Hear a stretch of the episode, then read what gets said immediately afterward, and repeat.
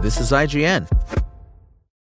Hey guys, it is Ryan. I'm not sure if you know this about me, but I'm a bit of a fun fanatic when I can. I like to work, but I like fun too. It's a thing. And now the truth is out there. I can tell you about my favorite place to have fun Chumba Casino. They have hundreds of social casino style games to choose from, with new games released each week. You can play for free anytime, anywhere and each day brings a new chance to collect daily bonuses. So join me in the fun. Sign up now at ChumbaCasino.com. No purchase necessary. VGW. Void were prohibited by law. See terms and conditions. 18 plus.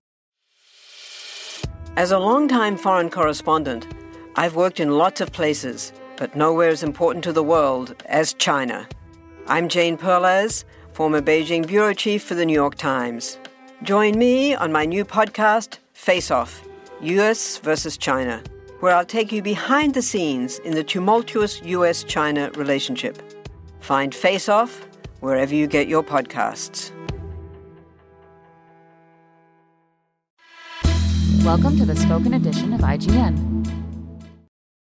Twin Mirror Review by Tristan Ogilvie. After waking up in a hotel room early on in Twin Mirror, your shirt covered in blood and the memories of the previous night's events shrouded in fog. Developer Don't Nod's latest adventure initially seems less like a whodunit and more like a you-done-it. Unfortunately, that's about as suspenseful as things ever get. While there's no shortage of intrigue at its outset, Twin Mirror's lean running time leaves little room to flesh out all the characters in its small town setting or introduce any form of misdirection to its mystery, robbing the reveals in its closing chapters of any real weight or surprise as a result. You play Sam Higgs, an investigative journalist who returns to the West Virginian town of Basswood after a two year absence when his friend Nick is killed in a tragic car crash. There's an immediate sense of hostility toward you from the townsfolk, many of whom place the blame of Basswood's flagging local economy upon an article Sam wrote exposing the shady standards of the local coal mining industry. This tension is further amplified by Sam's fragile mental state, personified by an imaginary twin who serves as either the angel or the devil on his shoulder, steering him one way or another at the critical junctions that shape Twin Mirror's branching six hour story in typical Don't Nod style. I found the escalating friction between Sam and his hallucinated other half to be far more interesting than any of the other character interactions in Twin Mirror. So much of the supporting cast is painted in the broadest of strokes, and you're only afforded small windows of opportunity to get to know them. It also doesn't help that both the acting and motion capture seem noticeably stiff in this post Last of Us Part 2 era, or that there's often no tonal consistency between individual conversations. At one point, I managed to annoy a local coffee shop owner by cutting her off in the middle of a conversation, and when I opened a new dialogue with her immediately afterwards, she acted as though we hadn't spoken in years, which shattered the moment to moment illusion that my inputs were having much of an effect on my surroundings. Mind over matter. Speaking of shattered illusions, at times Sam will retreat from reality into his mind palace, a dreamlike realm where shimmering crystalline shards arrange themselves into fragments of Sam's memory. At first, these sections seem like a safe haven, but as Sam's anxiety intensifies over the course of his investigation, they soon transform into nightmarish voids. These sections are constructed with clumsy chase sequences and overly simplistic environmental puzzles, but their atmosphere at least introduces a welcome jolt of trepidation to Twin Mirror's otherwise fairly sedate mood. I felt a greater pull to explore in this otherworldly expanse than I did poking around the sleepy town of Basswood, so I was disappointed that I was so rarely given the chance.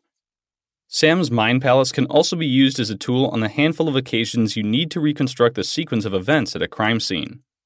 At the site of Nick's car accident, for example, you're able to adjust a set of variables like whether Nick was drunk or sober, and whether he swerved to miss an animal or a fallen tree, and then watch how each permutation plays out. Although there's always a variety of conclusions to arrive at, only one of them is ever the correct one that will advance the story, meaning that these crime scene recreations are less about drawing your own conclusion as they are arbitrarily swapping around their individual components until you get it right. While I was disappointed at the lack of any real deduction required, at least I felt some agency during these reconstructive sequences. The same can't really be said for Twin Mirror's evidence gathering, which for the most part amounts to shuffling around a given location, pixel hunting for any white button prompts that indicate interactivity, and gradually ticking them all off before you can trigger the crime scene reconstruction. While there are a couple of exceptions that require at least half a moment of contemplation, scouring an office for the combination to a safe, for example, These investigations, for the most part, just involve clicking on everything you come across while Sam mumbles observations with all the wit and insight of a teenager's tweets. Pac Man Fever. Possibly the only major surprise I uncovered in Twin Mirror is its apparent reverence for Pac Man. The classic arcade pellet chomper from the 80s is everywhere you look in the opening hours. There's a Pac Man arcade machine in Sam's Mind Palace. There's a Pac Man arcade machine in Cherished Photos. There's a Pac Man character recreated by post it notes on the wall of the local newspaper office, and, I'm happy to report, there's a fully playable Pac Man arcade machine in the local pub. Oddly enough, there are also clear parallels to be made between Pac Man and Sam. Sam spends a lot of his time wandering around in all directions looking for white dots, a lot like Pac Man. Sam depends on pills in order to help him confront the ghosts of his past, a lot like Pac Man. If Sam tries to leave the confines of an investigation area, he immediately returns to the same area, a lot like Pac Man. And if you feel like I'm reaching too much with this analogy, consider this. In an early flashback, Sam's friend Nick straight up tells Sam that he's a lot like Pac Man.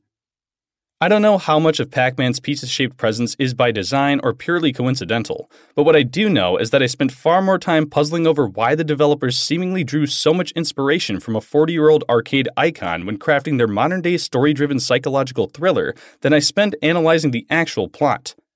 That may have been because Twin Mirror's central murder mystery is exceedingly straightforward, low on surprises, and staggeringly small in scope.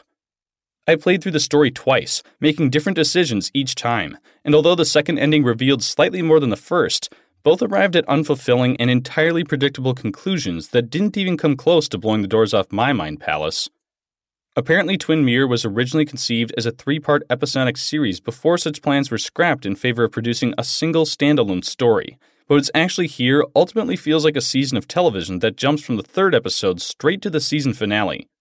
It just doesn't allow enough time to build any story momentum, develop its characters enough, or ratchet up the suspense. Verdict Twin Mirror is a frustratingly uneven adventure. It feels slow paced yet ends too quickly. It features a wide cast of characters but doesn't give them enough depth. And it presents you with crimes to investigate without letting you play much of a role in solving them.